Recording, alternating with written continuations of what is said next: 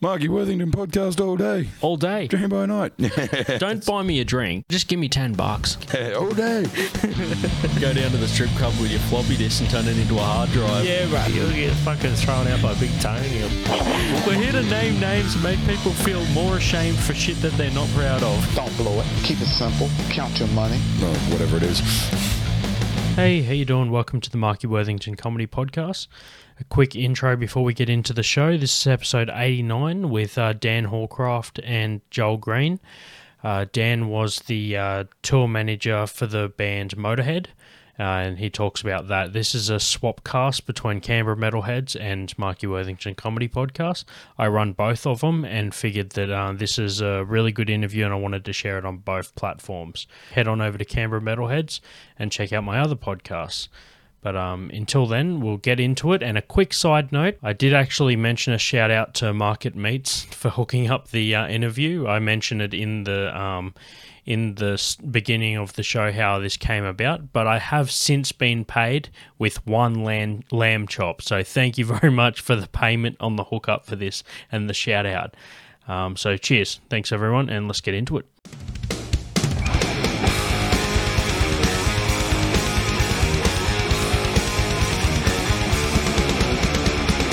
Welcome to Canberra Metalheads. This is a very special episode. Um, this um, opportunity came up, and I was like, hey, why wouldn't you take this amazing chance to uh, get someone on the show which we wouldn't normally be able to chat to?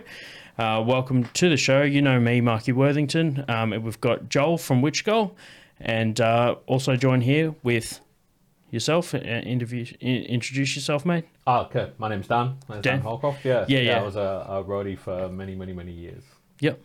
Yeah, Roadie 4.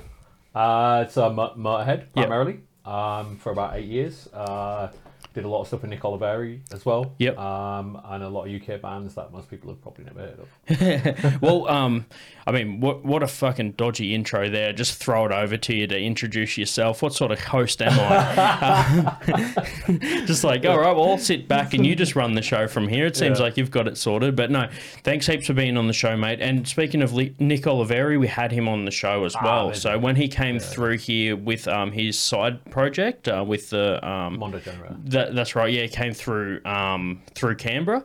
Interviewed him in the green room at the basement, and it was one of the episodes that got pulled from the radio because he said, "I love a venue that can keep you full of piss." And they were like, "You can't promote drinking on the radio," so we had to pull it. Um, but yeah, that was good, man. It was. Uh, yeah, good good time to get people on the show and and get get people like yourself, man. I'll tell people at, at home how this came about. So fucking run. quick, quick shout out to one of my buddies. So I, I go to, um, I'll give him a shout out, Market Meats in Belconnen. They're really good. Um, there you go, Bede, and you've paid for. He gives me 10% discount next time I shop now. Seniors discount because I gave him that. No, Yeah, just joking. There's no financial back end. I didn't even get a fucking lamb chop out of this. Anyways, um, no, so he, um, he said to me, he's like, yeah, the people at home just fucking nearly puked because of uh, motion sickness because that camera nearly slipped off the table. Um, hey, don't watch this hungover, people. You'll fucking fall off your chair. Um, so uh, we should have done the Star Trek thing. Oh, yeah, yeah, yeah, exactly. the magic of editing. Um, so anyway, um, he uh, he said to me, "You're on a metal podcast. You might want to speak to one of my regulars here. Um, he, speak speak to Dan and see if he wanted to do the podcast. He runs a." He, he run he did an episode and he's got a book coming out with uh, called God's PA and I was like holy shit I've listened to that before this because Jamey Jasta from Hatebreed in his um, podcast gave it a shout out. So I downloaded the episode back when it came. It was like 20, I think around, I heard it around 2018. It might have come out Yeah, around then. right, Yeah. Um, and uh, yeah, listened to the episode, and I was like, man, this, that's just really cool. That like you know you hear a bit of behind the scenes. A lot of people want to speak to the band members, and a lot of the time, the the best person to talk about the um, the whole the whole scenario would be the people behind the band. Yeah, so that was really good there. So shout out for Bede for hooking me up and um, getting getting it to this far, man. Yeah, totally. Like it's it's random, right? So I think um, originally, like I, I, it sounds crazy to say, but I've lost a lot of weight doing keto, a keto diet, and so I go and see Bede every fucking week, week Mm. Yeah. in week out, and buy the same bag of meat that I've bought now for about three years. Right? Yeah. It's the same shopping list, and every time I go in there, I'm like, oh yeah, I'll just have that, and I think, and it's the same shit I buy, right? He could just fucking put it together. But yeah, huge shout out to me. Yeah, he's good, ago. man. I had dinner with him the other night. We Yeah, went nice. out to a restaurant, the steakhouse, and he's looking at the cuts on the wall, and he's like, ah, "They fucked that up." like they're telling him the things.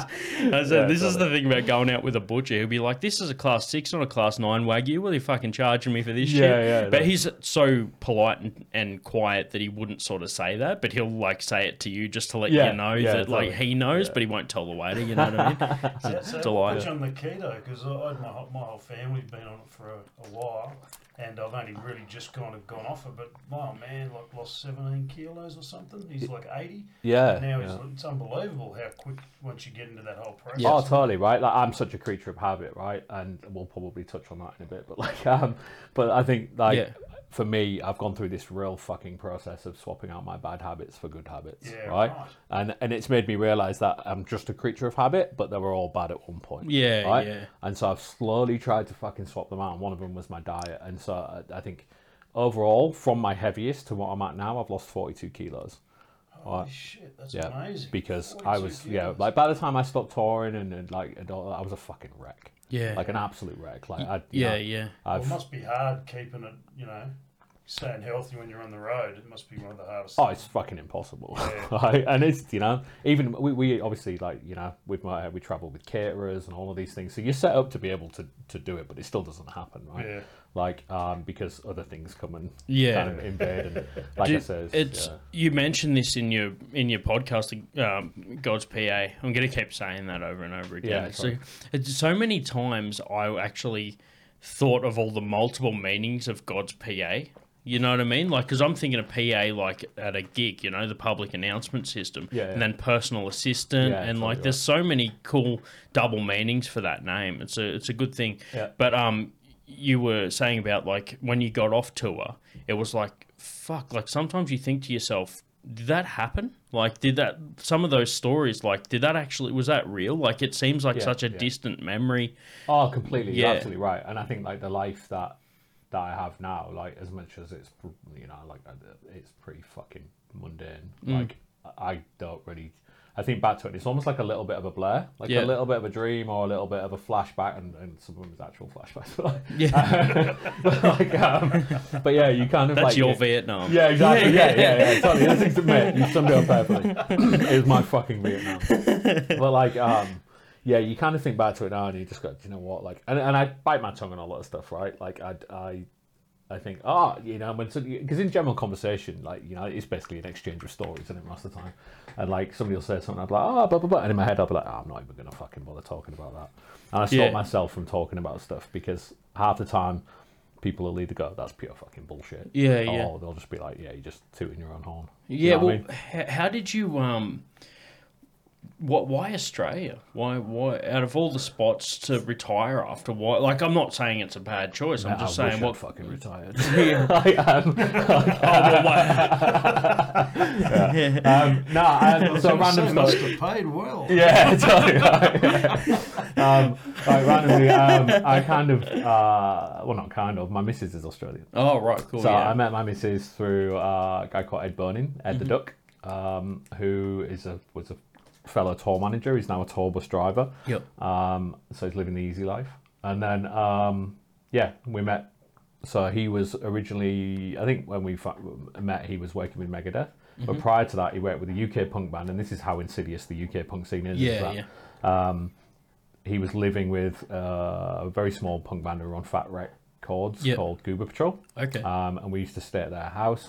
And I met my missus through there. She's originally from Wagga, moved to the UK when her parents split up and got Yeah. divorced.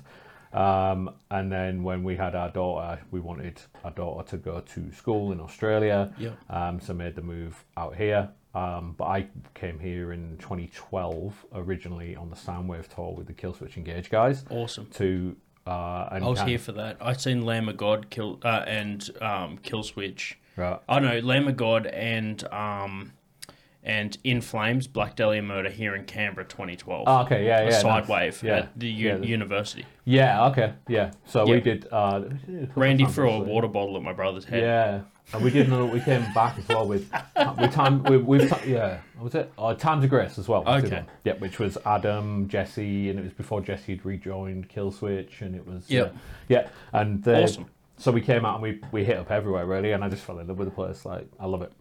Like it's yeah. It's Yeah. How, how, why Canberra? Like, if, if your missus was from Wagga, Uh, did she know Canberra? no disrespect to any of your, your Wagga listeners, but uh, I'm not gonna fucking live in Wagga. It's got I, I, I do have one listener in Wagga. Oh, Dane, he doesn't mean it. Yeah, dude. sorry, sorry, mate. No, no, honestly, right? Thirsty Crow Brewery, great place. Love No, it, I'm, right? uh, Been I'm- there, smashed it. It's um, Yeah, but it's you know in terms of opportunities and and what I wanted to do and stuff like that, I needed to be somewhere quite big. Um, and also, she also has some other family that lived out at Googong Okay. and stuff. Um, and so we they, they had a little farm there. So when we first got here, we literally arrived here with nothing. Like we lived at the farm at Googong for a while and slowly built ourselves up. Um, but yeah, yeah, that's Mm. Yeah. that's why Canberra. That's why Canberra. Um, you know, um, it's it's a great place. I, I, Yeah. I like it. Yeah. What? Why? Um. What? What got you into managing? Like you mentioned on the on the previous podcast I listened to, um, with yourself, where you're like, you know, I remember seeing Lemmy and Young Ones when you were yo- watching TV when you're a kid, and then what takes you from watching Lemmy on TV to managing him from 2005 to 2011? Did you say? Yeah, yeah, it's uh, what, yeah. 2005 was my first tour. Kind of yeah. 2011 midway on. So yeah, late 2011. Yeah. I just checked my notes. I got that right. See, see some of this Yeah, works. good work. Maybe you made a right choice by choosing the the Australian education system. yeah, exactly, Hey? yeah, yeah. yeah, I totally thought right. I'd I thought Yeah, I'd do yeah. the opposite. I thought after Yeah. you saying it's good and then you hearing me read out loud, you'd be like, "Fuck, we're going back somewhere else." But Maybe Wagga would be better Yeah, after yeah, all. You know, yeah. less kids, more more focus on each individual student. Yeah. no, Yeah, know. but anyway, um, so what was the process to get you from um, where you were to to um, personal assistant to Lemmy? Failing at school. Yeah, Yeah. opportunity. yeah, yeah, yeah. No, um, Is that a callback to what I just said? yeah, I don't yeah, know. yeah, bloody right. yeah, I'm meant to be the comedian. What's going yeah, on? Totally right. You're, you're a prime poster boy for the Australian education system. I'm a prime, prime more of a poster boy for the boy for- failure of the UK education system. I'm more of a poster boy Um, for comedy in this yeah, room. Yeah. yeah. Um, so yeah, it was uh, it was through a band called Capdown, really. Yep. Um, which was you know uh, like kind of it was called Scardcore, which is a Okay. very niche market, Yeah. right? So it was a mix of like hardcore, like genuine like old school Youth of Today, Gorilla Biscuits type hardcore, Sure. and like ska punk stuff like Operation Ivy and Yeah. bands like that, right? And they'd meshed it really, really well. Um, and I'd been meddling around with my own bands and stuff like that, but like I'd never. I always enjoyed rehearsals far more than playing live. Sure. Right? Um, I'm quite an anxious cat, really. Like I'd, I'm quite introverted. I hate people fucking like being on stage, people looking at me and shit like that, right? Which is why I've always kind of thrived being behind the scenes. Sure. Like, uh, like even now in the role that I do now, I'm very much a logistics person, and I'm very much a like, you know, I like to facilitate shit and then sit back and watch and go, oh, that went well. Yeah, right? yeah, yeah. Um, and so I was putting on gigs, um, lying to a venue about my age, uh, and started putting on gigs, and and put them on, and uh, a few times, and we became really, really good friends. Like um, at the time, like we had uh, a huge mutual love of weed. Yeah. Um, and very in-depth love of weed, of like you know different strains and Uh, different. you know, take that radio strains. station, you fucks. Yeah, yeah, right. yeah. so- No, actually, they got me to where I am, but yeah, yeah, never mind. Yeah, yeah. um, and and yeah, so we were actually genuinely bonded on that, and a love of like old school hardcore as well, Sure. right? Um, and so at that time, it was you know growing up in the northeast of England, they were from the Midlands, um, and they they were blowing up. Their their first album, Civil Disobedience, went uh, like kind of blew up the UK punk scene, like, Yeah, yeah. and unintentionally and almost unaware of what they'd created. sure. So they were doing like within that album, they were doing, um, you know, ska punk better than ska punk bands that were trying the hardest, right? They Yeah. were doing hardcore better than the hardcore kids who were all like, you know, really loving it and really going for it and all posy-core, but they were doing it better without even thinking about uh, that. They were doing like old school punk stuff, right? They were doing like uh, drum and bass, bits of reggae and stuff like that. That they were pulling all these influences and then mashed it all into one album, and it just blew up. And it was almost like with ease. Do you know what I mean? Yeah, yeah. Frustratingly with ease as Yeah, well. yeah. Like, there was a lot of bands like, fuck. But It's like, like like people saying that Motorhead is like the best, like without realizing it, they've fucking thrown it over all the punk bands by Exactly, being yeah, more exactly punk that, than yeah, punk bands. Yeah, you're absolutely Yeah, right. It's a yeah. similar sort of situation, right? Yeah. Where they'd like, you know, they'd written all the songs and they, they, they didn't know how good they were. Yeah. Right? What And year is this around? 98, 99, Yeah. something like that. Um, and then I put them on, and, and obviously with that, and also pairing it with them like a huge fucking work ethic. Like Mm. they were, I think this one year was like, and this is on like 50 pounds a night, so the equivalent of what, 75, 80 bucks a night they were on, and they did something like 258 shows in one year. And they're just, Mm. and they're all support shows, it's not headline shows, they're like, serious yeah, amount of touring. and they're in they're in like a shitty old van, and they'd like talk just bang bang bang, Mm. and I put them on, and they were like, "Do you know what? You should come on tour with us." And I literally fucking packed a bag and left that night, Yeah, and right. I didn't speak to my parents probably for the next ten years. Like, Yeah, right. I think my mum and dad went. I, the, the- well, in full transparency, the next time I actually got in touch with them was to say that you're going to be grandparents. Oh shit. So yeah, Yeah, Um, yeah. and like so I went off with toured with them for a long time and worked my way up from driving the van um, to selling helping sell a bit of merch to then Yeah. being a guitar roadie to then like being a tour manager Mm. to then like them going from basically being in this crappy old van to being on nightliner tour buses and doing full European tours so you learn your Mm. Awesome. skills every set of the way right um, and then uh, and tell me if I'm rambling Matt I have a tendency to fucking ramble on Dude, But, like, go for it. um, Right? I've never, I've never seen a car with a handbrake off going down the hill, Right. and actually enjoyed watching it so much as as you talking, Oh, man. thanks, yeah, yeah, yeah, That's, that's, man, that's my life, right? Yeah, yeah, I'm just man, sitting I am going- nothing if not a cautionary tale, right? Yeah, yeah. Like, um, Just like the car, at least it's going to be a good story at the Yeah, end of it. right. Yeah, yeah. And Good stuff, yeah, yeah. So the singer Jake, he uh, announced, he basically called everybody into the, uh, and I remember it fucking vividly. It was in Wolverhampton Civic Wulfrun Hall. Yep. And he called everybody. He was like, "Oh, I need to have a meeting with everybody." And everybody was like, "Oh fuck, what's this?" Right? Because they weren't the sort of band to have meetings, right? Yeah. Um, Yeah, punk know, band they- yeah, yeah. Yeah, totally, Yeah, right? They were the sort of band who would com- combine their p- per diems to maybe buy some weed, and that's what the meeting would be about. But like, not not like, oh, I'm we need to have a meeting. Six yeah. p short. Yeah, exactly. That's what the yeah, meeting was yeah, about. totally right, yeah, yeah. Um, and announced that he was going to be a dad, and was like, "Look, I'm going to be a dad. Like, I'm going to have to wind this down. Like, da da da da da." And uh, uh, you know, and everybody had to kind of deal with it. Everyone's, you know, you go, you're 50% stoked, 50% like, well, fuck, what's next, right? Yeah. Um, and the next thing for me was um, a band called Kasabian. So I, and and they're huge in the UK. I, I mean, I don't know if they're particularly big over here Well, or. Know they were big over there. Was- Yeah, they were fucking made huge, a, right? They made a mark here, but yeah. Yeah, they were massive in That's how the Australian music scene works. We just know where other where, Where co- stuff's doing well, Yeah, like, where yeah, something's totally, going well. Yeah, Like, totally. we just look at it and well, it's good, good to hear that you're doing well in X amount of countries. Yeah, totally Like, we right, just sit yeah. back. It's just like you were saying with Yeah. your organising. We in the Australian metal scene just like to sit back and know that Sit people are back and doing well somewhere else. no, um, so yeah, like that was, my, and, and the thing is, it was so. Do you know what? It sounds really harsh, but like it was a shitty time, but very good for my for my resume. Yeah. Right? Okay. Yeah. And it was a shitty time because they weren't the big band that everybody thinks of at that time. they were. It was almost like a step back to the band to the to the. We were. We were in a van, right? Yeah. So we're traveling around. We're doing all these shows with Cooper Temple Clause, and I was with them for a little while, and they were my first experience of bad management.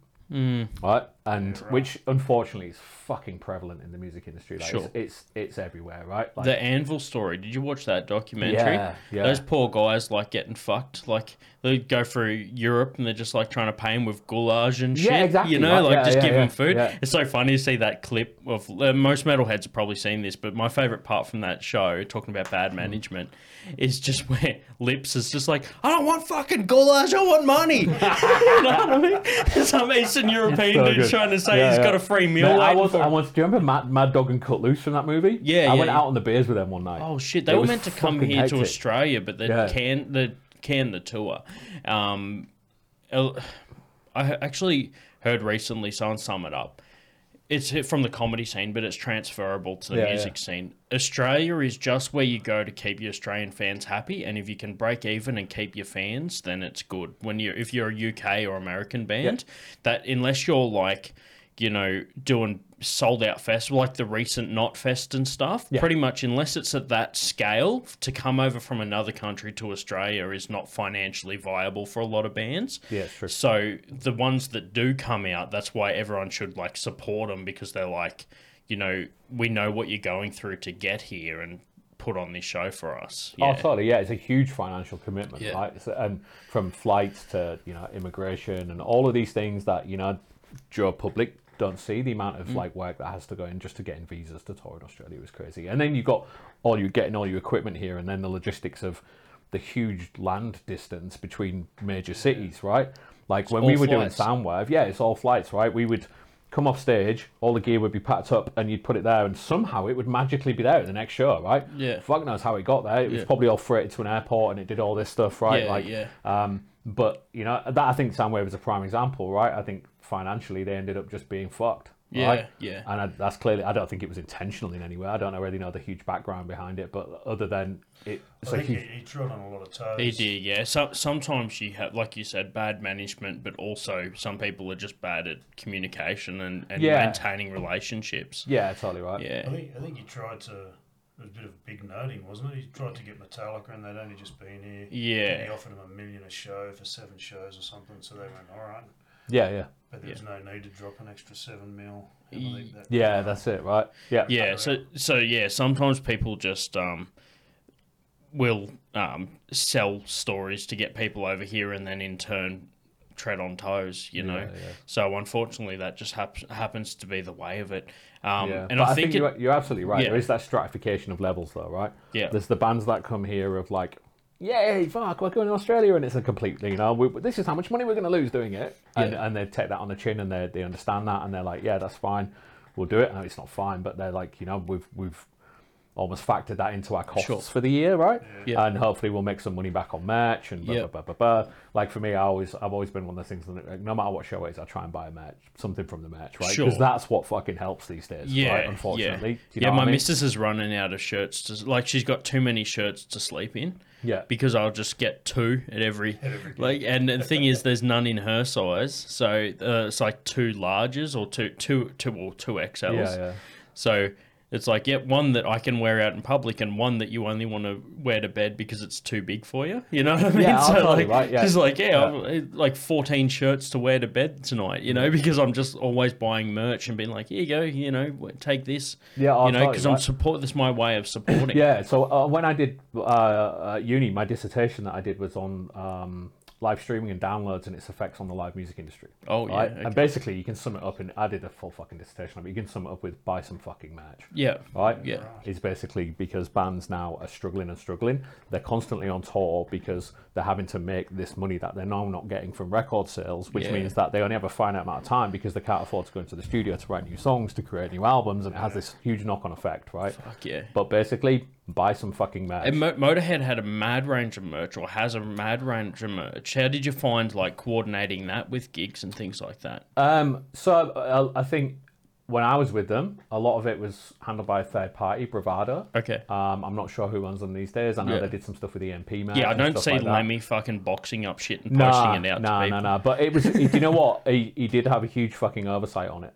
Every, Oh, yeah. Part part of my role was taking things to him and saying, "Oh, that you know, this has been suggested. What do you think?"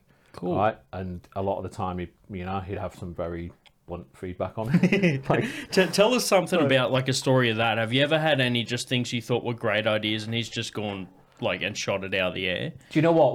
Without wanting to fucking sound thingy, like a lot of the time, me and him are on the same page. Good. Like, Excellent. um, and, which is why we work quite well together, right? I think, and it's something that I've touched on in the book. Really, is like this: the Motorhead crew was very, very well handpicked, all right? yeah. In the way that, for example, there was Eddie Rocher, who was very business minded. He obviously cared about everybody, but he was very business minded, and he was very good at the logistics of that.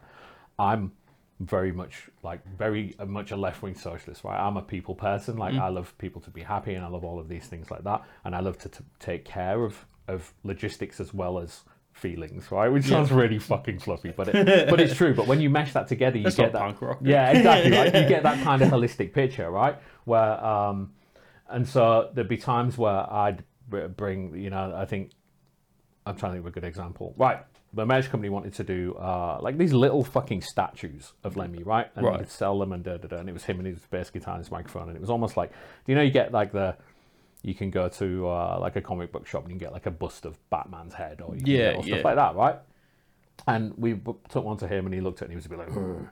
I'm like, oh, because his first thing he'd be asked, he'd always ask me, oh, what do you think about it? And I'd be like, to be honest, mate, I kind of think you're that anti-statue, like you know, Yeah, yeah, nobody wants that, right? You, you, and, and he completely agreed. And then another time, there was some, some kind of, uh, it was a Motorhead shirt and it was a white shirt, and he was like, Motorhead shirts don't come in white, rock and roll shirts don't come in white.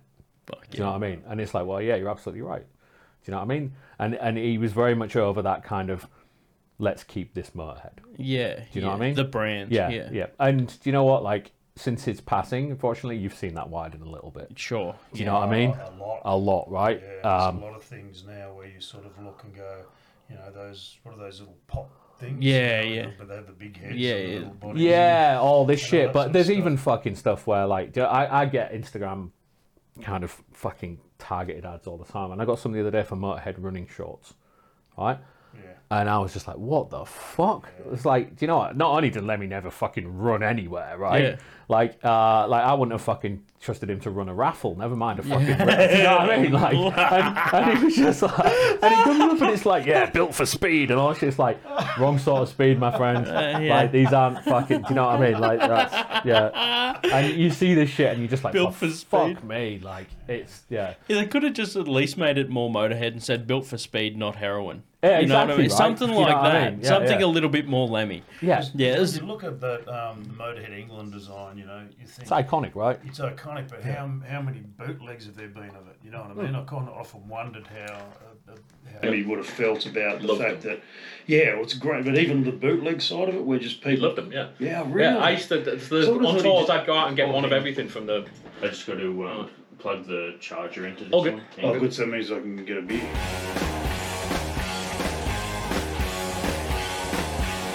When I interviewed Nick Oliveri, Yeah. he'd just gotten off the flight to Australia. Yeah. So he was he's like midway through smoking a cigarette in the green room inside. Like Yeah. he's like he's like, It'll be fine to smoke in here, won't it? And I'm like, I can't say no to Nick. Yeah, yeah, yeah. And he's just midway through the interview, he's like having a beer and he just like I'm literally sitting lucky I didn't film it. Um, but I'm literally like, ah, Nick, um, so uh, how, do, how do you find Australia, mate? And he's just, yeah, good. just kept, kept, kept good. in character. Yeah, yeah, Yeah. Such a legend. Yeah, well, I was just like, fuck, that's awesome. And I got a guy backstage meet and greet um, as part of a competition I ran here, you know. Yeah, the, yeah. the guy that runs the promotion for that was like give away a meet and greet, like to promote the gig. And uh, he was just expecting to go out and meet him. And he's like, "Do you want a beer or something, man?" They end up like drinking and hanging out Yeah, in the yeah, green room yeah. for like the rest of the night. Like from when they finished the gig until they went home, he was hanging. They let him hang out with the crew and shit. I'll tell you, Nick is such a nice bloke, right? And I think when I started kind of, well, I kind of, the, the, how I ended up working but with, with Nick was actually supporting Motorhead and was he was the springboard for me ending up working for Motorhead, right? Um, but I got offered the tour through a mate of mine who double booked and I ended up working with, with with Nick, but I was so fucking worried that first day because I'd heard so many bad reports about him. He was, oh, he's a fucking lunatic. You Yeah. have a fucking nightmare, all this stuff. The nicest, genuinest, like fucking most amenable, most intelligent, like kind of interesting bloke I'd met in such a long time back then, right?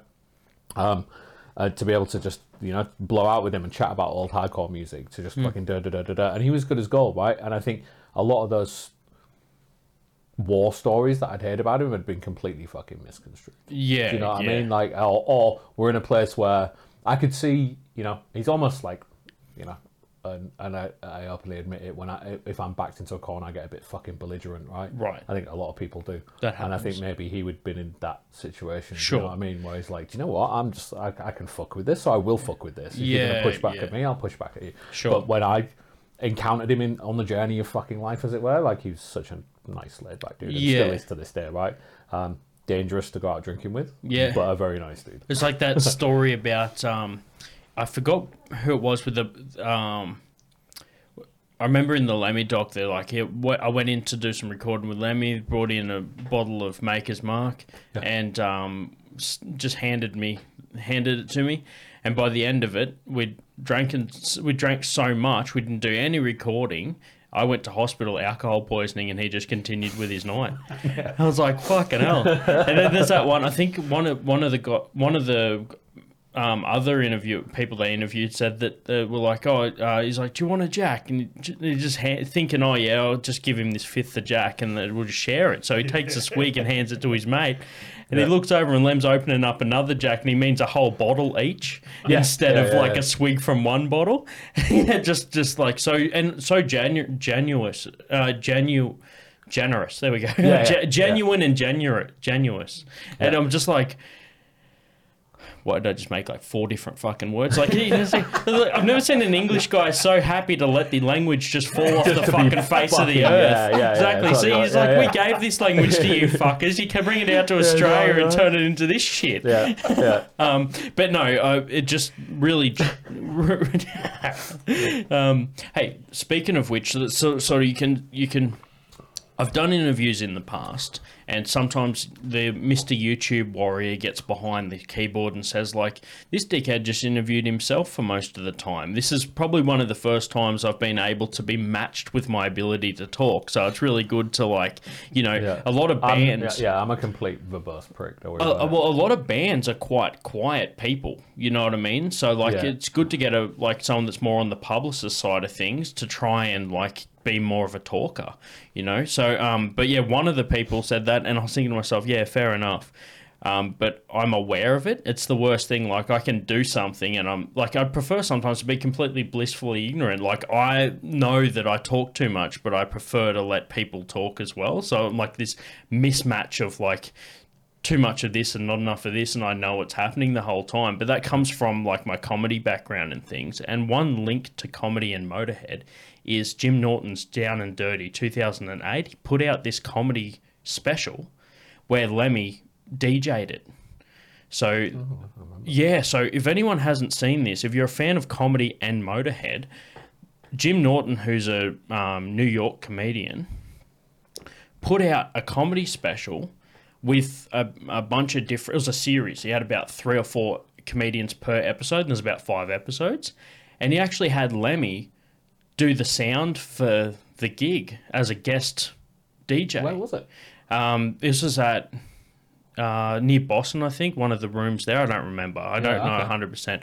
But he had guys like Jim Jeffries, um, Patrice O'Neal, Bill Yeah. Burr, when they in 2008 before they blew up.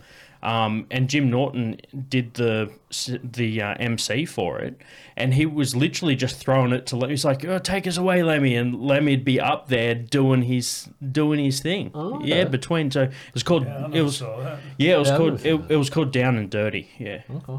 Um, that's What, one like him DJing tunes that for he comedians. Ah, okay, so yeah, like yeah, yeah. he was doing He had the, a fucking eclectic music. So taste, right? well he used to Yeah, it's put crazy. yeah, yeah. he used to put the music on to bring them out and play them off. He was just sitting there playing the the house music. Yeah, okay. So Yeah, yeah, Jim was throwing it to Lemmy to to to do the sound. You know, and I don't actually know how much of that was also managed behind the scenes, whether he was a character there to do that, Yeah. or whether. But Yeah, knowing totally. what you've said about Lemmy, I feel like he would have had a lot to do with it. You know, and I, Oh, I he feel was, like yeah, he was very controlling. Like, it, and he was very, like, that sounds like a bad thing to say, very controlling, but very self-aware and very aware of how he is represented and very aware of controlling how he's interpreted. Right? yeah, Which is a really healthy thing for an artist. yeah, right? yeah. Um, so yeah, yeah. But Yeah, I'm not, it- I've not seen that. I'd like to see that. But Yeah, no, in my mind, as soon as you said him DJing, I'm like, that'd be the worst fucking thing I could Yeah, oh, ever no, he, he wasn't He'd putting like, on. here's Tubas in the Moonlight by the Bonzo Dog Doodah Band. And he'd be like, what the fuck is this? Well, that's actually a question that I that I um want that I had for the for the podcast. Um, what sort of music did Lem listen to when he wasn't on tour? If he was just chilling, what do you know? What sort of music he'd Oh, like yeah, to put yeah. on? Yeah, So uh, me and him originally bonded over the, his music taste. Yeah, like Little Richard and stuff was in the doco. Is yeah, that, yeah. that sort so of thing? you know, he loved stuff like Little Richard. The Downliners sect was one of his favorites, which is like a very small kind of like UK rock and roll band. Um, he loved Skunk Anansie Yep. He like one of his favorite bands, Evanescence. He really liked. Oh, really? Yeah. Yeah, yeah, yeah, yeah. He, you know, yeah. Um, he used to like say the Bonzo Dog Doodah band, which I don't know if you've ever heard them, are fucking amazing. So basically, like, uh, they're, they're, they're one of my favorite bands of all time now, and it was him who got me into them, right? And it's almost like every song was a different genre From what era? from the they? '60s, Yeah, like right, really okay. fucking tripped out, fucking like. Uh, they had a song called like my my brother did the noises for the talkies. Uh, they had one that was humanoid boogie, which is about uh, robots trying to dance like humans. Um, like I had one like uh, you done my brain in. Um, yeah, so many fucking my pink half of the drain pipe, which is about. Uh, the detached houses that you see in the UK, where you know people look after their own little section of garden to the point that they've even painted half of a drain pipe a colour Yeah, that they want and shit like that. Like really good fucking social commentary in terms of like that. And um, one of the guys went on to be in Monty Python. So he was uh, originally in the Bonzo Dog Doodah Dah band was called Neil Innes. Went Yeah, on right. to be in the Ruttles, who was like I don't know if you've ever seen Yeah, that they were the documentary. Beatles yeah, the Beatles yeah, documentary. Yeah, yeah, yeah, with like Leggy Nice. Mountbatten. Oh, yeah, it's like, it, well, yeah. what do you like about them? It's like the trousers, like um, like uh, Dirk Nasty and stuff like that. It was so good. Um, He was a fan of Beatles as well. I see. huge fan yeah, of the Beatles. Yeah. Huge, huge fan of the Beatles. And Like, I, I like what um, he He saw him at the Cavern, didn't he? Yes, yeah, yeah, that's yeah. pretty full on. Yeah, so he, I think he was, he once told me like one of his first ever fucking things was carrying the guitar around for Eddie Kidd as well. Was it, not Eddie Kidd, was it Eddie? it might be- uh, Was it Johnny Kidd and the Pirates? Eddie Kidd was the motorcycle stuntman.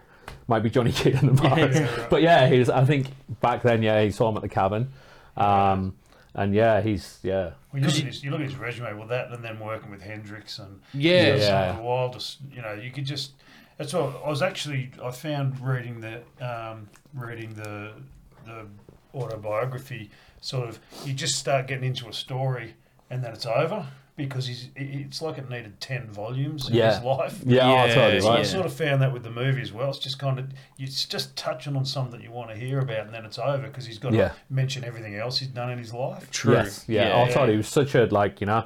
Um, it's, it's a really old fucking cliched adage, right? That you know what some people like they can live eighty years and not live a day. Do you Yeah, know what I mean? Right? Yeah. But then there's some people who can live fucking I don't know, twenty years and fucking eh, live and, live embrace every fucking. I've, minute I've followed right? him since a kid, you know, and I remember watching a doco when he was 40, and he's saying, you know, so when he's 40, I'm, I'm you know, 15 or something, so it's like, Yeah. you know, I'm, I'm thinking 40's old, and he's going, oh, I could die tomorrow, and I wouldn't care, I've had, I've had a hell of a life, and you sort of, you just, you believed it because you knew it, Yeah. and he oh, had, totally, like, right, up yeah. to the age of 40, what he'd sort of crammed into that space of time Yeah. Oh, totally. was totally. just, it's But like, 10 I, do you know what I did like? And it's I'm kind of fucking going off on a bit of a tangent here, but like the and, and it, uh, when you're talking about the movie, do you mean the one that Wes Orshoski and Greg Olliver did, the recent one, like the one? Well, not recent now. It's like what 20, 2011. Yeah, 2011. yeah. Okay, yeah, Yeah. yeah. yeah. Yeah, So, like- you're in it as well. Yeah, Yeah, yeah. yeah, so yeah. This, we'll talk about that towards the end because it was towards the end of the doco that um, you had more parts. I know. Yeah. I don't know if you compared it to like how they edited and all that sort of stuff. It- you're fairly early on, I think, just as a like part of the crew.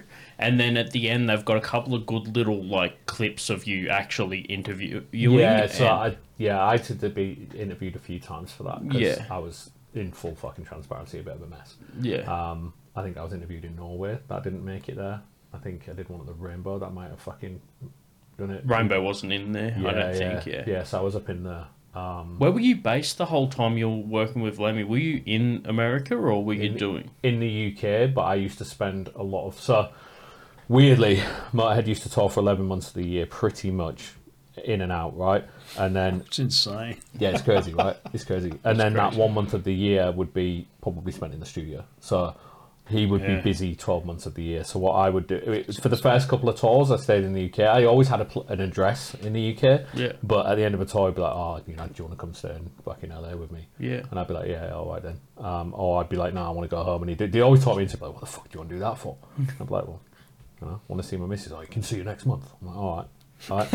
Um, and so I It's so funny to be on tour for 11 years and being like, well, for 11 months out of the year and being like, why would you want to go home? yeah, I'll tell you. Right? Yeah, yeah. And see, this is like he had a completely like different mindset and a different reality, and it was so funny to. to and it goes back to what we were chatting about earlier about you know like when the, the alarm cl- the changing the clocks and That's a good like that. tour story. Yeah, Yeah, yeah. So like you know, on my, my first few days where, where he's basically you know thinking that I'm trying to pull one over on him, and it was almost you know he, I'd be doing his wake up calls, and he'd be like you know you've changed the fucking clocks and da da da da, like, and I'd be like no I haven't look, look it's down here. Well you've changed that one as well. You've changed the one to the right. I'm like I fucking haven't. Right? It's such a different mindset, and so you'd be like oh well you know I I really want to go home, and it and, and he'd be like well well you know why. I'm like, well, why wouldn't I? Yeah, you yeah. know what I mean? Like, why the fuck wouldn't I? Like, I've been wearing the same old stinking jeans for like fucking two months. Like, all my time. And that's fucking. after they were in the bog in Norway. Ah, yeah, yeah, yeah. Fuck, man. I lost got a couple shoes, I forgot stories, about yeah, that. I yeah, fucking, yeah. I fucking forgot, mate. You done your read. Yeah, yeah. So um, I'll see if I can recount the story. You tell me if I'm right or not. Right, yeah, yeah, This yeah. is what I remember of it. So in the van, it's early hours in the morning. You're still traveling. You're like, let's go out. I got to go out for a piss. It's middle of the night. It's in Norway. It's snowing as shit, and there's a pisser on the van. But for whatever Yeah, reason, it was it was worth going outside for. Yeah. Gone outside, look down, feet are in a bog. Your shoes are gone in the in a in a puddle of muck. Yeah. It was like a babbling brook, like fucking. in the middle of nowhere. I don't know if that's the sign for a babbling brook, but like there they go. Um, like uh, it was I'll let you take it away from Yeah, there. I got yeah. a good start on it though. So yeah, yeah. So tall bus, we've got a full fucking like toilet in there and everything, and I don't even know. Like I'm, I don't even fucking really, really remember why. But I'm like, oh, pull over, pull over, pull over. I need to run for a piss. Pitch black, middle of fucking Norway. We'd just done a show at the Oslo Spectrum, and kind of run off. When is the thing? I'm like, going to run for a piss. Da, da, da, da, da. I just went. It was almost like a fast flowing like f- river or babbling brook, and it just blew my shoes off. like, and I could just like, and I went back and I was like, oh fuck. And yeah, I got to the venue the next day, and I literally had to like go find a scare shop, walk in there, told them the story. They thought it was fucking brilliant. Put them on the guest list for the show, like all this stuff. Like, um, yeah, it was mad. It was mad, but yeah, I had some fucking good times on that tour. bus. Just Like- the idea of you going in in full like tour gear, just with no shoes. Yeah, like exactly it's just right, so yeah. funny. Yeah, Like, totally. Yeah, like um, yeah, no shoes, and yeah, it was it was mad. But I, I had some good times. on That Yeah. I got fucking. I, I don't know if I'm, I've mentioned it previously, but I got fucking knocked myself clean out on that, and Lemmy had to fucking like. So we were at this EMP merch party in uh, I can't remember the fuck it was, just Slick Stug Guy somewhere like that, and I'd already got into fucking trouble that night, right? Um, I'm gonna, am, I, am I right to talk about fucking drugs on this? Yeah, go Uh, for yeah, it. Yeah, Yeah, yeah, sweet. right. yeah. So um, Better we talk yeah, about it. Yeah. I, I think yeah, yeah, exactly. Yeah. You can do it. yeah, yeah, yeah. that's if right. anyone does drugs because of Canberra metalhead, you're a fucking sheep, dude. if someone says Marky made me do it, then how about you go buy some fucking merch as well while Yeah, you're at yeah, it? You know, totally if you if you're taking my word for it, yeah, yeah, It's the yeah. It's, yeah. it's- Anyway, yeah. Yeah, and so like um, it was this EMP merge party, and I was like hanging out with the German promoter. Like what's his fucking name? I mean, him had fucked off into this like fucking cubicle at the start, and and like we're doing coke in there, and this fucking security guard comes over the thing, and he's like, "I do not mind what you are doing, but this is the ladies' toilet." and I'm like, "All right, fucking whatever. Like, so we both come out of there, red faced or whatever. And it turns out that it's a free bar, and I'm like, "Fucking brilliant!" And do my usual thing of like, "Oh, amazing! I'm just going to drink loads and loads of tequila." Yeah. right? Um, because it gets you pissed really fucking quick. And I'm like, yeah, awesome. Because like, I guess when you're running around doing all this logistic shit, you have a finite period where you're like, oh, cool, I can get smashed there, and then I'll be fine. But you don't think about that. Oh, I'll get smashed here, and I'll feel shit for the rest of the fucking thing. Yeah. And so, me and me and this guy, I nearly said his name then, we're smashing back fucking tequilas, and I'm like, yeah, blah. And I'm by the end of the night, I'm staggering back to the fucking tour bus, and Lemmy's already on that, and he's like watching Family Guys. He always fucking did on the bus, and um. I'm walking back, and he said, like this. This next bit comes from Lemmy. I don't really remember the next bit, but he was like, he was like, yeah, I could see you coming back out the window, and blah blah blah blah blah. And, um, he said that I stopped, was chatting to some guy, um, and said to the guy like, oh, apparently fucking like, you know, I said, oh, watch this, and just threw up all over his, this car. And apparently it was the guy's car, and, and just went like, "That's is my auto," and all this, and I, and I was just, right, and I just went, apparently just went, "Choose," and walked off, and just like, "Bye." Then came staggered onto the bus, went, "All right, Lem," and just fucking tripped over, and just headbutted this fucking table, and was out cold. Oh shit! And then, like- that took a turn. I thought it would have been the bloke that owned the Yeah. car that knocked you out. Yeah, no, no, no, no. He was running scared. I was just like, huh? right? And apparently I was like, choose, and ran off to the bus. Like, as soon as he If said that that. was framed right, it'd be the perfect new quirky ad for Volvo. yeah, totally you know what I right. mean? Yeah, Just yeah, a yeah. guy pukes on the car and says bye, Yeah, yeah, totally and then right. it's just like Volvo, drive your dream. Yeah, exactly.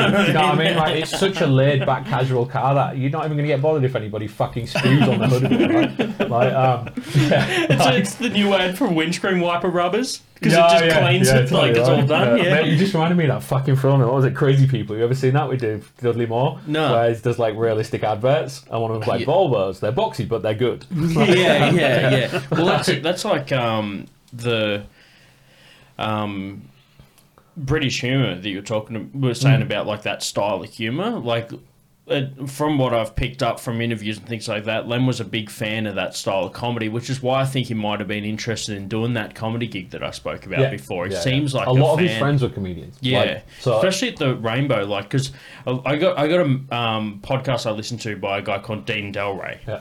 and he used to book the Rainbow um, for for years, Yeah. and um, he um, he talks about you know hanging out there and all that sort of stuff, and he's a massive comedy fan. He's an LA rocker that started doing comedy when he was 44 Yeah, and, yeah. and he's in his 50s now and he like tours and stuff like that but he started doing music and now he's doing comedy yeah, nice. and um, he even said he's just like he's just because he stopped partying hard. He said he went for, to a, to a gig once, um, and there was like a pyramid of coke, and all the guys from Motley Crue and stuff were there. And he's just like, man, I he's an old LA rocker guy. He's just like, oh man, I had to fucking hook in, or otherwise everyone else would get it. And he said, and I looked down, and my fucking arms going numb, and I was like, fucking hell, I had too much. And I went over to the guy that was running the party. I said, you need to call an ambulance, man. I think I'm having a stroke. And he's like, the guys from Motley Crue are here. We can't fucking have any heat. Hands him a bottle of fucking Stoli and says, sip on this until you come down. He's up in the bedroom rubbing his arm, sipping on the Stoli, hoping that it comes Yeah, down. rocking back and and yeah. he comes down he says, yeah, so, you know, I don't party anymore. You know, you stop partying. He goes, and then I realised, I thought, fuck, if I knew Lemmy was going to make it to 70, I never would have stopped. True, right? You know what I mean? Like he had a good fucking innings, right? yeah. But yeah, a lot of his friends were, um, a lot were like all British comedians as well. Like, and ones you wouldn't think of, right? Um, unless you kind of know his backstory a bit more. Like, Yeah. so I like the. I don't know if you've ever seen any of the comic strip presents stuff and things like that, right? With like that- bad news. Yeah, and, yeah, yeah, absolutely. yeah. So he was one of his like best friends was like Robbie Col- Coltrane, which randomly is Hagrid from fucking Yeah. Harry Potter. Yeah, right? yeah. And he used to come down to a lot of gigs and hang out, and it's because they'd worked together on I think on Eat the Rich and a few Yeah. other bits and bobs. And, I've seen him play a cop in a show before. I'm just like, Cracker. fuck it. Yeah, he does Yeah, yeah, everything. Yeah, Cracker, yeah, right? yeah. Yeah, yeah, It's a totally. gnarly big old cop, you know? Yeah, yeah, yeah. Um, and he was did like what Nuns on the Run. I don't know if you've ever seen that one. It's a fucking terrible film. Um, but uh, yeah, like and so he was like we're friends That's a with, with B-side them and, film, I'll- yeah. and But that was that. So that would have been how he got the young ones thing. Like, was how, how did that sort of work? Because the young ones was like early. It was about eighty.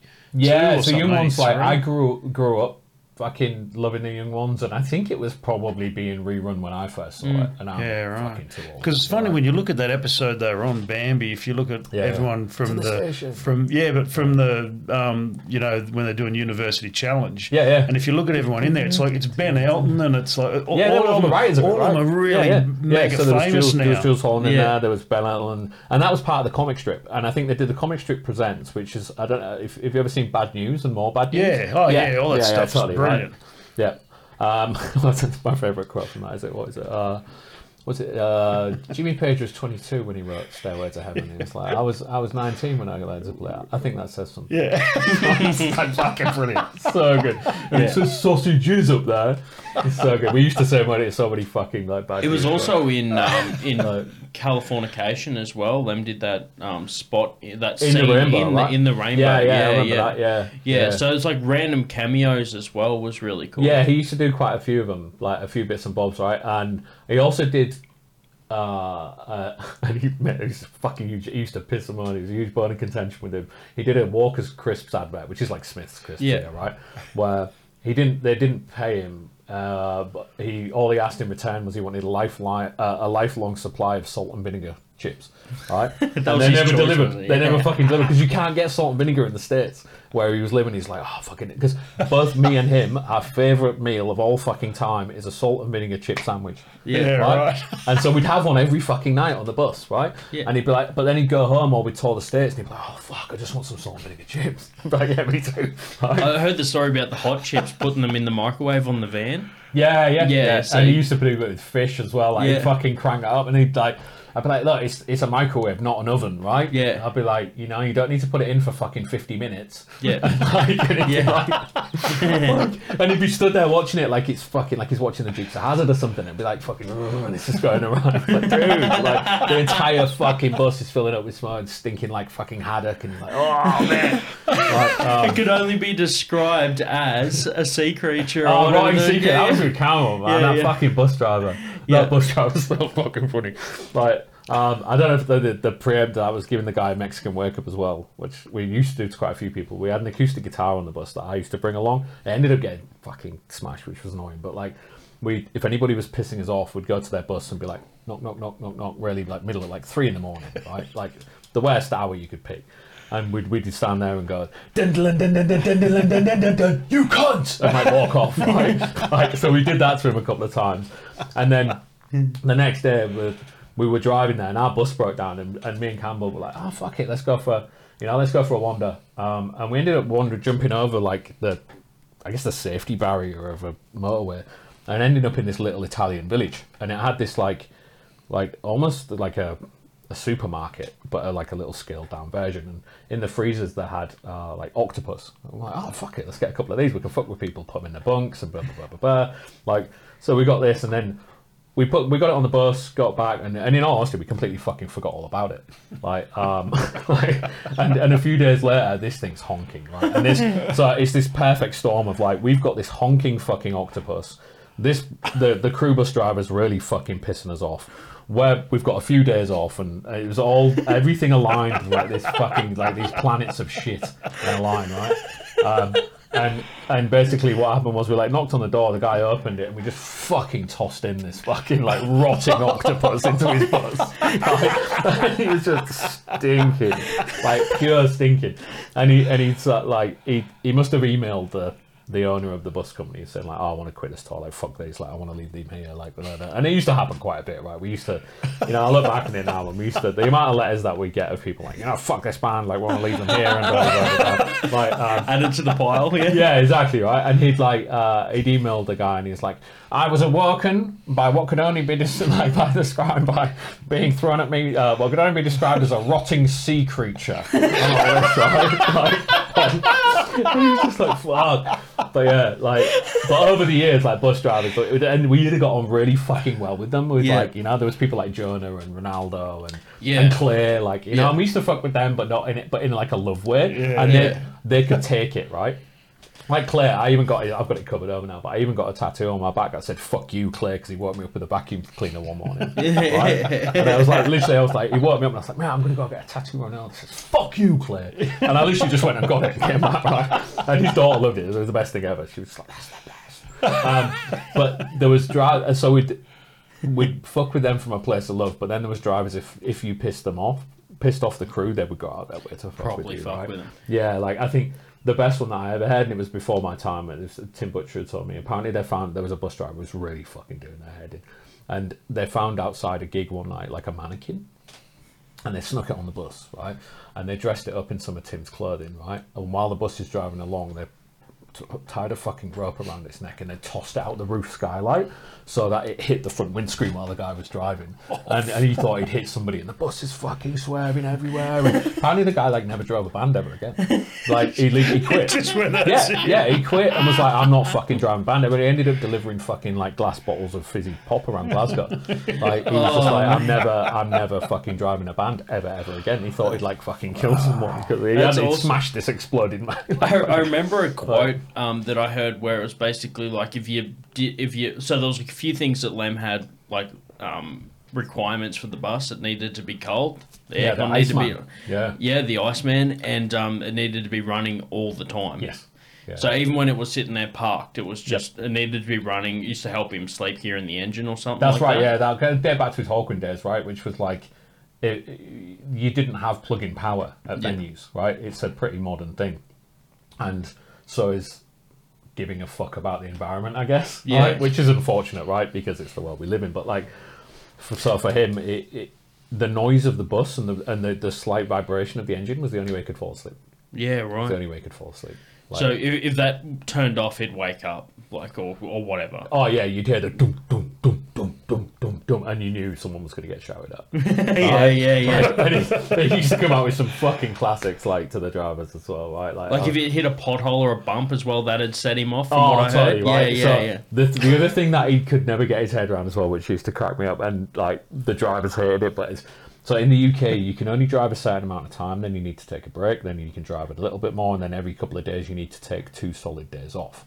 Yeah. right. Right? It's not just like oh you can just fucking like in the states it's like oh you can you can give the driver a bit of cash and go right we're in we're in LA we've got to be in fucking we've got to be in New York for the next gig like here's here's some extra just fucking just do Get it Lo- loads of coffees just get us there like you can't do that they have tachographs in the Yeah, UK well, they do them here too. yeah yeah right Yeah. and so he, he used to hear that the drivers would get a couple of days off because you'd have to you obviously in that like you either get a double driver in or you plan the tours around it Yeah. Yeah. um, and I remember Jonah, like, he'd, him hitting a fucking bump on the way out of the venue, and he'd come stomping down, going, Fucking hell, Jonah, like, what have you been doing? Spending the past couple of days reading a book on how to drive like a fucking cunt.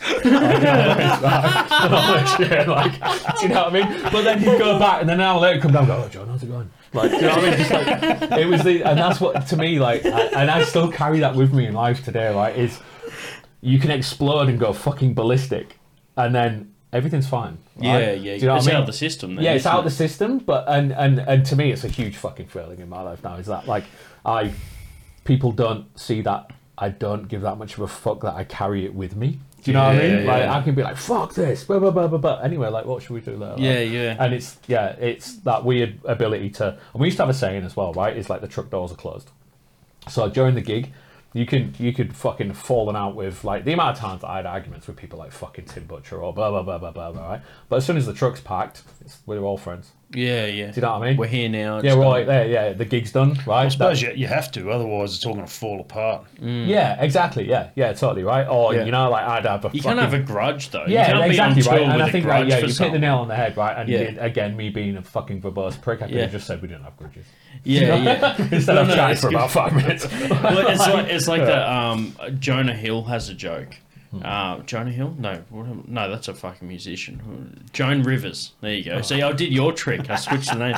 Hey, was it Evel Knievel? No, he's a stunt writer. Yeah, no, yeah, no, so, yeah, yeah, no, it's anyway, um, no. So Joan Rivers has this joke. She's like, "You're married with someone until the point where you can just look at the side of the head when they're eating, the temples are going in, and that's enough to piss you off." Yeah. You Oh, what I exactly, right. Because you're just looking at them, going, "Of course your head's fucking moving. You Yeah. can't." yeah, I'll tell you. But that, that like, but that's what a grudge will do, right? Oh, totally. whereas, whereas you can just, you can just, if you like, can get it out out in the open, then you've said it and it's done. yeah, you know? and, and it's do you know what? In all honesty, like I've toured with quite a lot of bands, and it was quite rare. yeah, and it was quite rare to have that because it, it and and people um, who were there at that you know if you had that were there just for that flashpoint you'd go fuck me this is a really toxic environment Yeah. but the reality was is it wasn't because right? of that. because of that Yeah. yeah. it was that ability to just almost like blow up and then laugh at yourself for blowing up Yeah. and other people could laugh at you with it right Yeah. Yeah, like so and and you know there'd be times where on other tours where you could you know you could have I don't know, had an argument with somebody and they'd carry it over for fucking shows and shows and shows. And you'd be Yeah. like, what the, what, like, what's up with you? Oh, you know what? When we were in fucking Leeds, you, blah, blah, blah, blah. I'm like, mate, that was like fucking two weeks ago. yeah, Like, yeah. Sometimes you you on forget about, what you're like- mad about. Yeah, you have to right. remind them. Yeah, let go of it, man. Like, do you know what I mean? Um, like, so, Especially for Motorhead too. Like you look at a band like that, they were just on buses always. They never yeah. got to that stage where they were like Guns N' Roses and flying separate helicopters to each other. No, we, mate, we did have a fucking one. So there was two things that we we did have. Uh, and yeah, you're absolutely right. For the majority of time, it would be we had have two two buses. So there was a band bus, which was the band and me, Yeah. and then there was a crew bus, which was all of the rest of the crew, and there was two trucks, right? Yeah. And we'd occasionally have three trucks when we had the bomber with us Yeah. because the bomber was a huge fucking thing.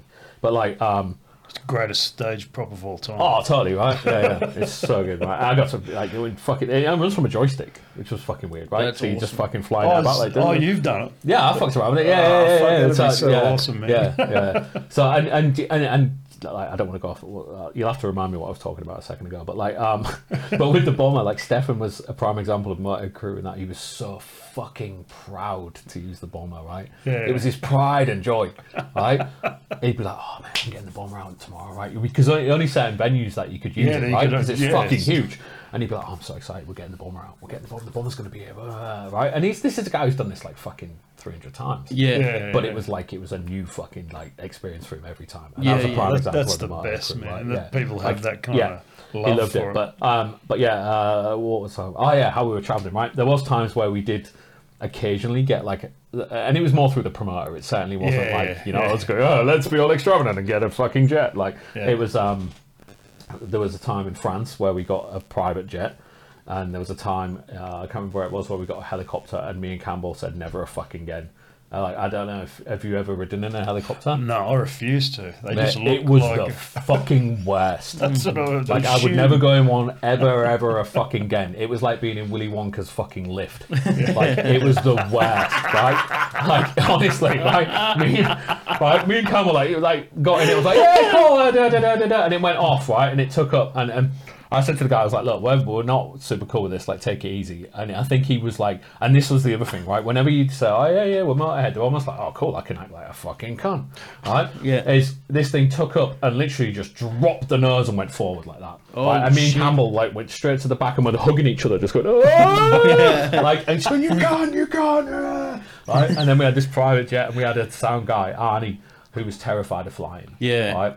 And he was fine on bigger planes and he'd been going through this like kind of hypnotherapy to get like kind of comfortable with flying but it clearly wasn't going well Undo all the hard work. Oh, oh in one Like he's like they had to restrain him people and he's like shouting and he's like land the fucking gun, land the gun, just fucking land it, man. right? And it's like that's going on and there's people taking selfies going, hey, I'm on a private plane. It's just like, oh man," I was like, I was just thought it was all going The to range of emotion, Skynyrd, yeah, yeah. Like, and I'm just there going, oh, this is the fucking worst. Oh, shit. But yeah, we had some. So That's basically, insane, yeah, yeah. the the the buses and the trucks were reliable and friendly, right? Mm, Anything else outside of that comfort zone always went wrong. Always Lemmy, went wrong. Lemmy was really a creature of habit. Whether Oh, that was, 100%. from what I understand, Yeah, yeah, yeah, totally right. whether it was his known spot was the apartment. It feels like, like when he wasn't in the apartment, the bus became the apartment. Like he just needed a spot to be Yes, alone. yeah, yeah, yeah, it's what I understand. It's yeah, the, you know, like I always tell people, I wait for Ian Kilmister. yeah, Right? He's a very, very different person to Lemmy from my yeah. Very, very different person, right? Like as much as he's the only musician I've ever worked with whose everyday clothes are his stage clothes. Right? Yeah. That's a very different thing. Like most bands are like, hey, uh, you know, especially like metal bands, they're like, oh, you know, they'll walk in with jeans and a t-shirt and they're like, right, where's my spandex? Yeah, yeah. Da- Right. Dani Filth doesn't sit on the lounge wearing fucking Yeah, exactly. and Yeah, shit. yeah. Lemmy did, right? Yeah, You know, the only way you knew he was casual, he was he'd take his shirt off. Yeah, Right? yeah.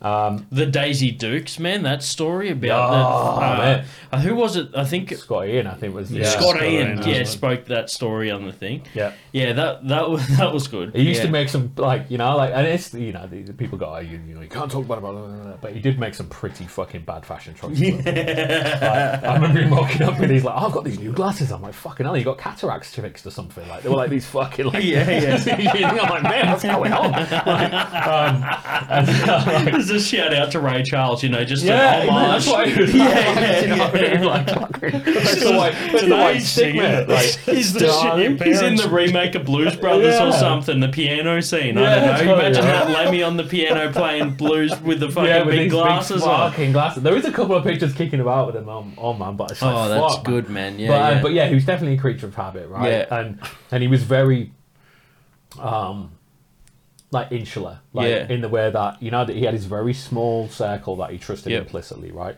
Um, and then he, you know, and, and I'm sure back in the day, like before my time working with them, he was a fucking like hellraiser and all of Sure. these things that he was well known for, right? Yeah, yeah. Like, um, and I think uh, that wasn't so much raising hell; it was having a good time, right? Yeah. Do you know what I mean? And I think, uh, but by the time I met him, he was, you know, an, an, an avid reader, loved history. Yep. Like very, like you could have a really good fucking conversation with him about anything random. You know, like I remember chatting with him for fucking hours about steam locomotives. You know I mean? Yeah, Like, we're just shit. chatting about steam locomotives and like um, really knowledgeable on lots of topics, right? Yeah. and and like I, without going too fucking deep or fluffy or whatever, is like I encountered Lemmy at a time in my life where I was kind of a fucking mess, and I learned a lot from him, right, Yeah. on how to conduct yourself, Yeah. like how to be respectful, how to like you know, all, a lot of these lessons actually came to the surface after I'd finished working with him and I'd sorted Yeah. myself out, but like you know,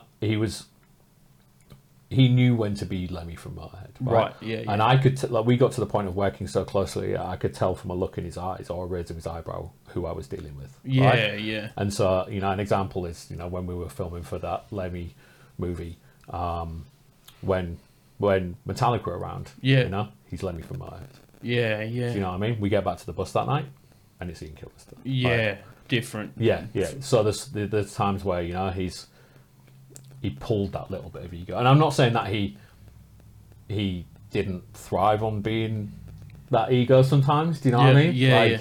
I used to he used to have a saying, "It's good to be king," right? Yeah, yeah, yeah. like and and because for him it's, like good to yeah, be I'm- God, I- he- yeah, he's like I'm king of the fucking castle here, right? Do you know what I mean? Well, he's God in most people's Yeah, totally, right. Lemmy is God. Yeah. Yeah, yeah, yeah, yeah. He, he was good mates with Phil Lynott, and Phil Lynott was apparently a lot like that too, wasn't he? Like, Yeah. you'd go around to his, people would say you go around to his house at three in the morning, he opens the door like he's just walked off stage, and that was just.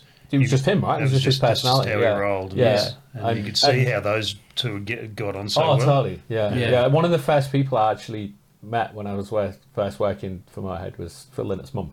Yeah, right. She used to come to every Motorhead show in, in like Yeah. Dublin and stuff, and I didn't realize she ran like a guest house apparently. Yeah, so that's where all the touring bands used to come and stay.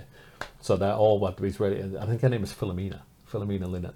Yeah, right? right. And and she had, had this little guest house where she'd come. All the bands would stay over, and they, she used to come to all these different shows. And like, a really lovely woman, absolutely lovely woman. And that's what I mean. It's like there's you. There's this Lemmy from Motorhead who has this, you know, this rock and roll spit and sawdust, da da da da da da, da right? And then there's this Ian Kilmister who likes, you know, invites one of his best friends' mums to gigs and they Yeah. hang out and they mm. do it years, years after he's unfortunately passed away. And da, da, da. you know what? He was, Yeah. you know, there's this almost like uh, either end of the spectrum kind of personalities, right? And then somewhere in the middle is where he's, yeah. I, d- I do have some specific questions people have written in. We'll keep it fairly brief just so that we can touch on them because I know that I'll cop it if I don't go just run through these four. Yeah. Um, I know we've both got stuff.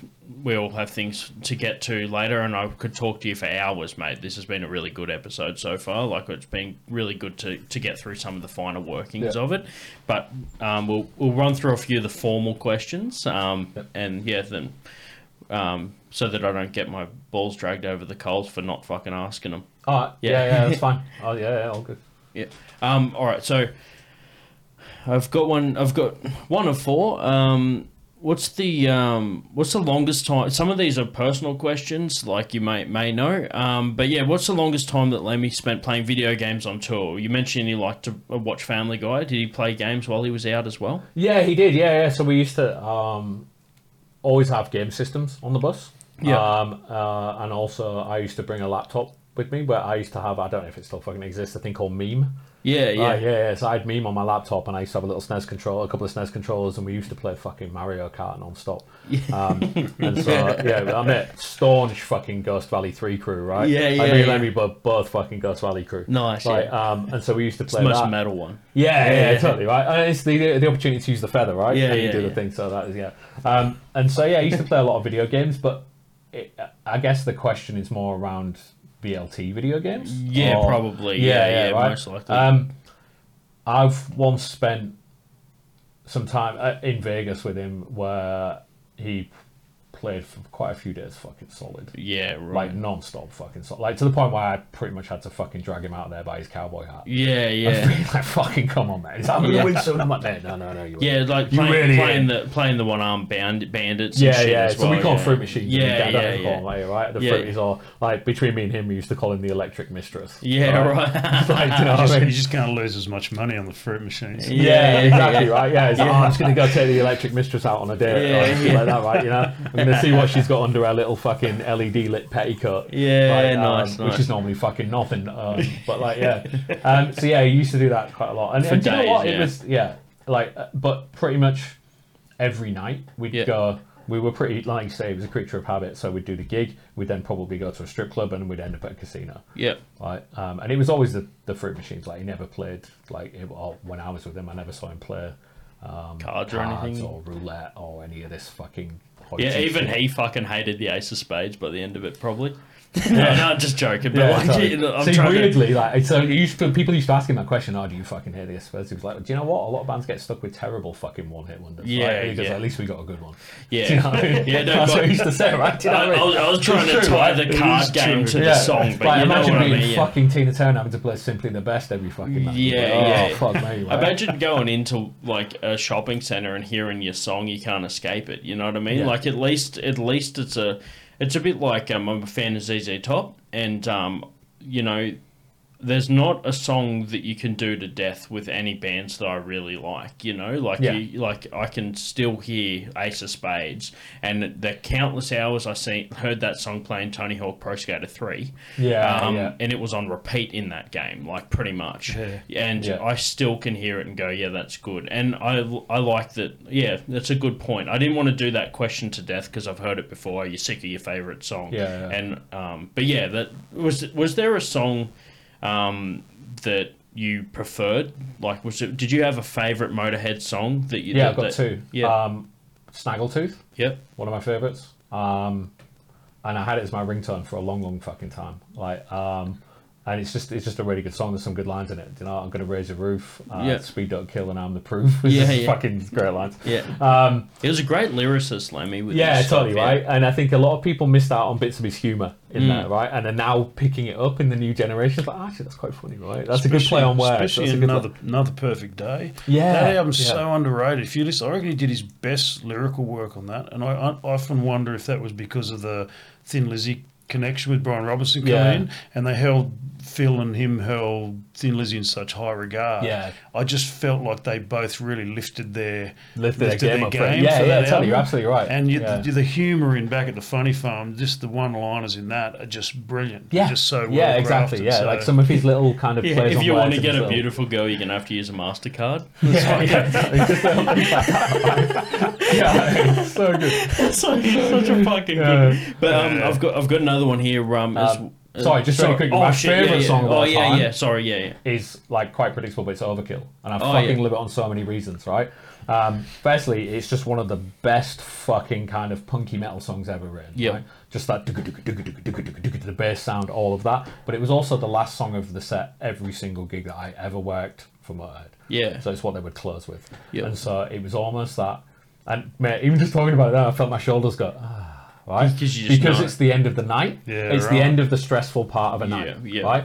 And so if it and as they as that ends, there was that huge cacophony of noise that Hobbsy always used to do, and we'd be walking back to the dressing room, and it was like, all right, cool, let's do some fun shit now. You know? Yeah, the yeah. job's done. Yep. The important tick the boxes have been done. So yeah, Yeah, the bills are paid.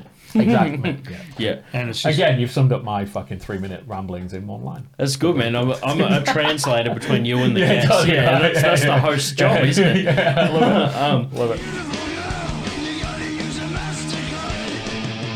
Okay, welcome back. We've got another couple of questions. Thanks for listening so far. Um, I've had heaps of fun with this one, and I uh, hope everyone out there is having as much fun listening as I'm doing. Um, there it is. Uh, just keep you on your fucking toes.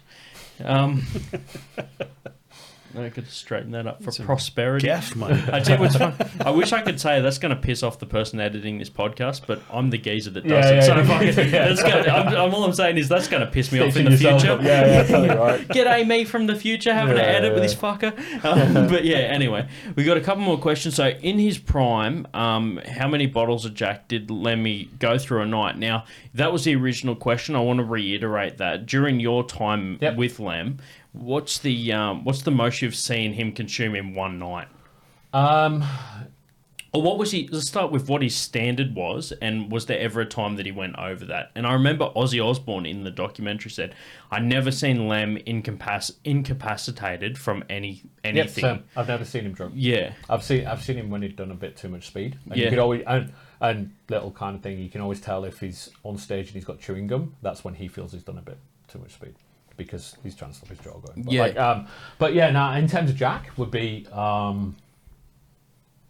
He catering used to put in there one of the big bottles every day. Yeah. and he'd go through that. Yep. But he also had like so we had a flight case, or I said we Richie the caterer used to have a flight case that was full of Jack Daniels and full of Marlboro Red cigarettes. right. Yeah, And yeah. so there was never a like time. in Leaving Las Vegas, where he opens the suitcase and all the bottles fall out. yeah, You know yeah, I yeah. mean? Yeah. Well, imagine that suitcase scaled up to being about a couple of fucking meters long. Holy Like, shit, right? yeah, yeah. So it'd have Strongbow cider in it. Thinking basically it was a fucking party wagon that thing. Yeah. Right? Um, like, um, but yeah, so I, he used to go through one of those, but he'd always like he'd make one and it sounds a weird way of saying it but he'd make one drink that would last him the whole day Mm. because he'd be constantly adding ice to it and constantly like Topping it up. topping it up and he'd slowly be going through it right? Nice. He And is there was- only having one a day. yeah yeah it's only having one a day right and it's almost like I don't know if you've ever seen there was an old British comedy called Only Fools and Horses where he's talking about his brush and he's like yeah I've had this brush for 25 years it's only had like fucking 10 new heads and it's had fucking 25 new shafts Yeah. and he's like but it's lasted me so long the same right and it's the same right? and that's the mindset he had he's like I'm only it's only one drink right? but he keep topping Yeah, it up yeah, and topping yeah. it up right It's like when we bought our first, when Dad bought the family home and he renovated it. Yeah. He says, "Oh, the bank can't foreclose on it because the house that they own's gone off in a skip bin. Yeah, We've replaced everything. exactly that, yeah. This is all my shit now. Yeah, yeah. Yours has gone to the tip. Yeah, yeah, exactly, right. Um, so probably, I think they're like 1.5 litre ones, or maybe 2.5 litre ones, the big ones. Like Yeah. the, the ones that are big enough to have the label upside down because they should be in an optic.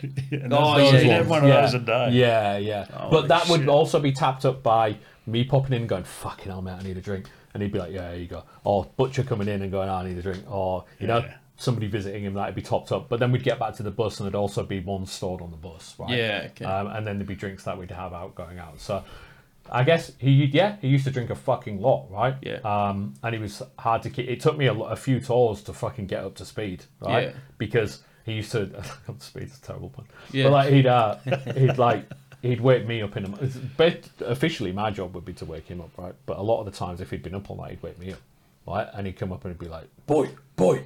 I'd be like, yeah, yeah, what's up? And he'd be like, you awake? I'm like, well, fucking am now, aren't I? Yeah. Right? And he'd be like, and he'd have a strong drink and a fucking lit cigarette. And he'd go, there you go. And then it, that's when the drinking would start. Yeah, and it would be non-stop. And any time I'd go into his dressing room, to be like, oh, there's, you know, there's some press coming up, blah, blah, blah, blah. He'd be like, oh, stay around for a drink. Right? And it, you could never argue anything with him because you'd Yeah, be right. like, you'd be like, oh, you know, I'm really fucking busy, Lem. I've got to fucking go and do all this. And like, Yeah, who yeah. do you think runs this show? and he'd be like, yeah, you. And he'd be like, well, sit down and have a drink then. And so, Yeah, like, yeah. and then you'd have to deal with the knock-on effects of that. But you'd be like, you know what, you're right, mate. Let's just have a fucking drink. Let's just- At the end of the day, like we're all doing this because it's real job avoidance. You know what I Yeah, mean? yeah. It's like we're doing this because none of us want to be fucking plumbers. Let's face it, right? Like, so it's you know there was I that. can't picture Lemmy rocking up being like, all right, so what am I here for? To like fucking replace the taps in your kitchen or Do you know what? something? His first ever job was in a washing machine factory. Oh, really? Yeah, and he used to say it a lot, right? So we'd be like, I remember, you know, we'd be out drinking, and people, it was always the place that people would come up and be like, oh, you know, I'll buy you a drink, I'll put your drink behind the bar. And so after being there for a little while, he'd be surrounded by these fucking free drinks. And for him, it was mutually beneficial. Not only did he have enough free drinks for him, but he could give free drinks to girls as they went by. Right? Yeah, yeah. And so, like, uh, and he says to me, he'd lean over and go, it's far better than working in a fucking washing machine factory. Yeah. You know I mean? It's his catchphrase, yeah. Yeah, yeah. When they finally put out that fucking doll, they'll pull the string on the back, and that's what it'll say. Yeah, yeah, totally right. Yeah, yeah. Um, But um, yeah, so yeah, a lot of drink. Yeah, a lot. Now, um, we we did cover a lot of the tour stories, so that one's Mm-hmm. all, all good. I'm happy. I think that uh, whoever wanted to know the tour stories would know, has a plethora of shit to, to listen to for that. Um, and then also, you, you mentioned about Lem's generosity and how much Mm-hmm. he was willing to give stuff away. You just um, spoke about drinks and that. What's the most um, generous story that you ever heard from t- to, tour with with Lemmy giving something away? Um, I think there was probably a ten year period where he paid for probably every pair of fake tits in Los Angeles. Oh yeah, like, like, so yeah, you know, the girls are coming to him at the rainbow, oh, let me, you know, I just want to do this and this and this, but I'm just so flat chested. And he'd be like, yeah, there you go. Like, just let me see him first when you get back, but yeah, there you go. And so, What a- like, what a unit. There you go. right? And so there was a period where he used to do that, but he was just generally like, you know, um, he was super generous in the way that Yeah. he, you know, but not just generous financially as well, right? Generous with advice and generous with fucking like care, which to me is a huge currency, right? Like, uh, you know, he, he was never one where his door was never. It, it, sounds weird to say his door was always fucking closed, but his door was never closed if you knocked on it, right? Yeah, yeah. Do you know what I mean? If he needed, if Yeah, you needed yeah. him, he'd help. Yeah, so he was very generous in the way that you could go in there and vent to him in a way that he wouldn't speak to you as being like, oh, actually, well, this is my ship that I'm running. He'd speak to you as a mate. He'd be like, oh, fucking hell, blah, blah, blah. you have a drink, and he'd sort you out in ways that's like, do you know what I mean? Like if a mate saw that you'd had a fucking bust up with your girlfriend, Yeah. like you, you'd chat to them, they wouldn't necessarily be like, oh, right, cool, well, let's go out on the fucking pull then. Do you know what I mean? Like yeah. they'd be like, Yeah. oh well, you know, like let's you can vent to me. Maybe it's like that, and then, but I guess mon- monetarily, uh, which I'm guessing is what that question's about. Um, he'd buy like guitars for people a lot of time. Like he'd buy, like I say, a lot of tits. Um, um, he'd pay for. You know what? He'd pay for me like out of his own out of his own pocket to stay in LA with him. Yeah. a lot because um, he would he'd say, "Oh, I need you here for this." For a prime example would be the Headcat tours. So I'd work for him for Headcat as well. Yeah. Um, which Motorhead doesn't pay for. Like, Yeah. you know, there's no reason why that should be coming out of Campbell's pocket or Mikkey Sure. Dee's pocket. Yeah, yeah. Right? Um, and so he'd be like, "Oh, you know, I've, I've booked you into this fucking hotel. You come and help me." And he'd pay me out of his own pocket to come and help him on the Headcat tours. Right? Yeah. Which was some of my favorite fucking tours, right? Because it was doing tiny, tiny venues. Yeah, well, that would have been great for him to yeah, go he back to loved that it. level. he you know? absolutely loved it. Right? It- There was no fucking stress. Like for me, it was quite stressful because obviously, like unintentionally, he's got that standard of crew delivery. Yeah. But there's just me, right? like this, you know, my Yeah, crew yeah. was huge, right? And they're all seasoned fucking veterans, Yeah, right? But yeah. then there's just me, like, and I'm having to change bass strings Well, so, da, da, da. so it was quite stressful. Sure, yeah, And yeah. it was, you know, part of the catalyst of where I eventually went, you know, I'm kind of done with this. But like, um, those he absolutely loved those shows because the ability to be, you know, playing his bass here and fans where you're Right sitting there. now was incredible Yeah. right? And you know, there was times where he just literally came off stage like that's one of my fucking favorite gigs I've done in years. Mm, you know, and he was playing with you know Slim Jim and, and Danny B Harvey and stuff, which he loved as well. So Yeah. Yeah, no, so um, I want to close on something I wrote um, as a sort of like a closing um, question slash point that I wanted to say. yeah, Um, I recently rewatched the Lemmy doco. Um, You're in it, and or it's a movie, the Lemmy movie. Um, and at the very end, you said something. This, the question must have been along the lines of like, you know, how do you think Lemmy would like people to remember him? Something along those lines. And you were like, look, I don't, I, I don't think he wants people to be sad. I think he'd prefer it more to be more of a party. And this is like um, in 2011. Now, Lemmy passes away in 2015. Um, was it that? Was it what you wanted it to be For me what- What, personally? what, you think he would have liked, you know, as, as a celebration of him? Or how, how do you mean for me personally, or as in the wider response? um, f- for yourself personally? Uh, for me, uh, it was a weird fucking day. It was a weird fucking day. Like I was originally contacted by Wes Orshoski, the guy who did the movie, Yeah. And he was like, "Look, I don't know if this has broken your side yet, but you know, Lem's passed away." Da da da da da. And I chatted with him. I was like, "All right, cool." And then, you know, and, and well-meaning people, um, and I'll put like I'll fucking double underline that well-meaning people, like who I who I knew as friends would try and almost latch onto that a little bit. Yeah. And you know, it's their link to that celebrity death. Yeah. Whereas for me, I was like, I, you know, I ended up turning off Facebook for a little while, turning Yeah. off Instagram for a little while because Sure. I was just getting ping, ping, ping, ping, ping, ping, ping, ping, ping, and it's like, oh, I want to be personally linked to this, and I'm like, well, Yeah. you know, and maybe that's me completely fucking misinterpreting. it. Yeah. and it was all well wishes, right? Yeah. Um, uh, but it was all like, what do you think about this? What da da da da da? And I'm like.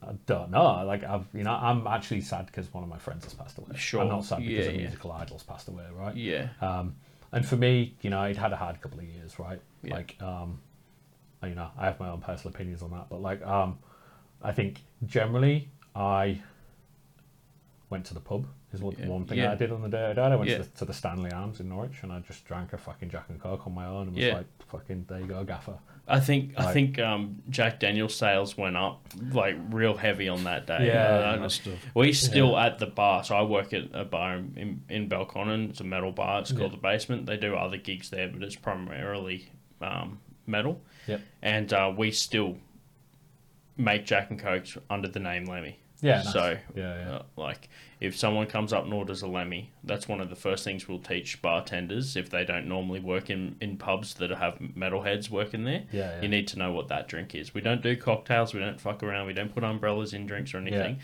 But if someone asks for a Lemmy, you got to know what to, what to get them because that's your most common Mm-hmm. mixed drink that you're going to pour there. yeah. So when we when, when we used to make them on, on the road, it was three fingers of Jack, two fingers of Coke, Yeah, right. right, and then a shit ton of ice. That's that's that's a proper Lemmy from from Yeah, the yeah. Uh, from Yeah, and and within the crew was known as a schwally, ran, randomly. Mm. Like, oh, you fancy schwally? Yeah, all right.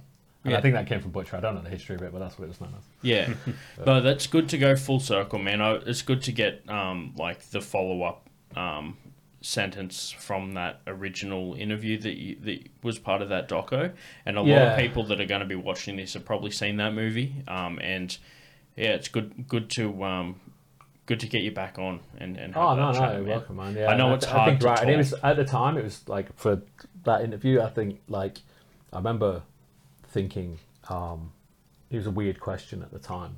Like, and it almost didn't compute. I remember like I think it was Greg who asked me, and I'm almost like, well, that's never gonna fucking happen. Yeah, Do you know what I mean? Right? Yeah, And it's yeah. like, and, and do you know what? Fucking kudos to them to asking those questions. Right? Yeah, They had the foresight to do that. Like, and, Yeah.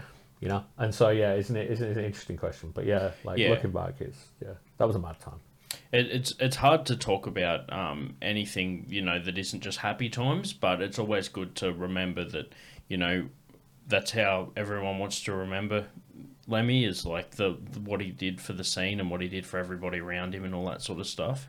Yeah. And I think people like yourself chatting about stories and stuff help spread Oh, that totally. good Like, news. some of my favorite stories about him are from people in bands who, like, you know, they went on and they made it, but they they, they say stuff like, "Oh, do you know what? we're playing this festival and we were like first on, and you know, I saw Lemmy playing pool, and so I mm. went up and chatted to him. I ended up fucking playing pool with him for three hours and chatting about music. And Yeah. he was just that sort of dude, right? Yeah. he didn't give it like, and most of it was through pure not ignorance, but pure fucking.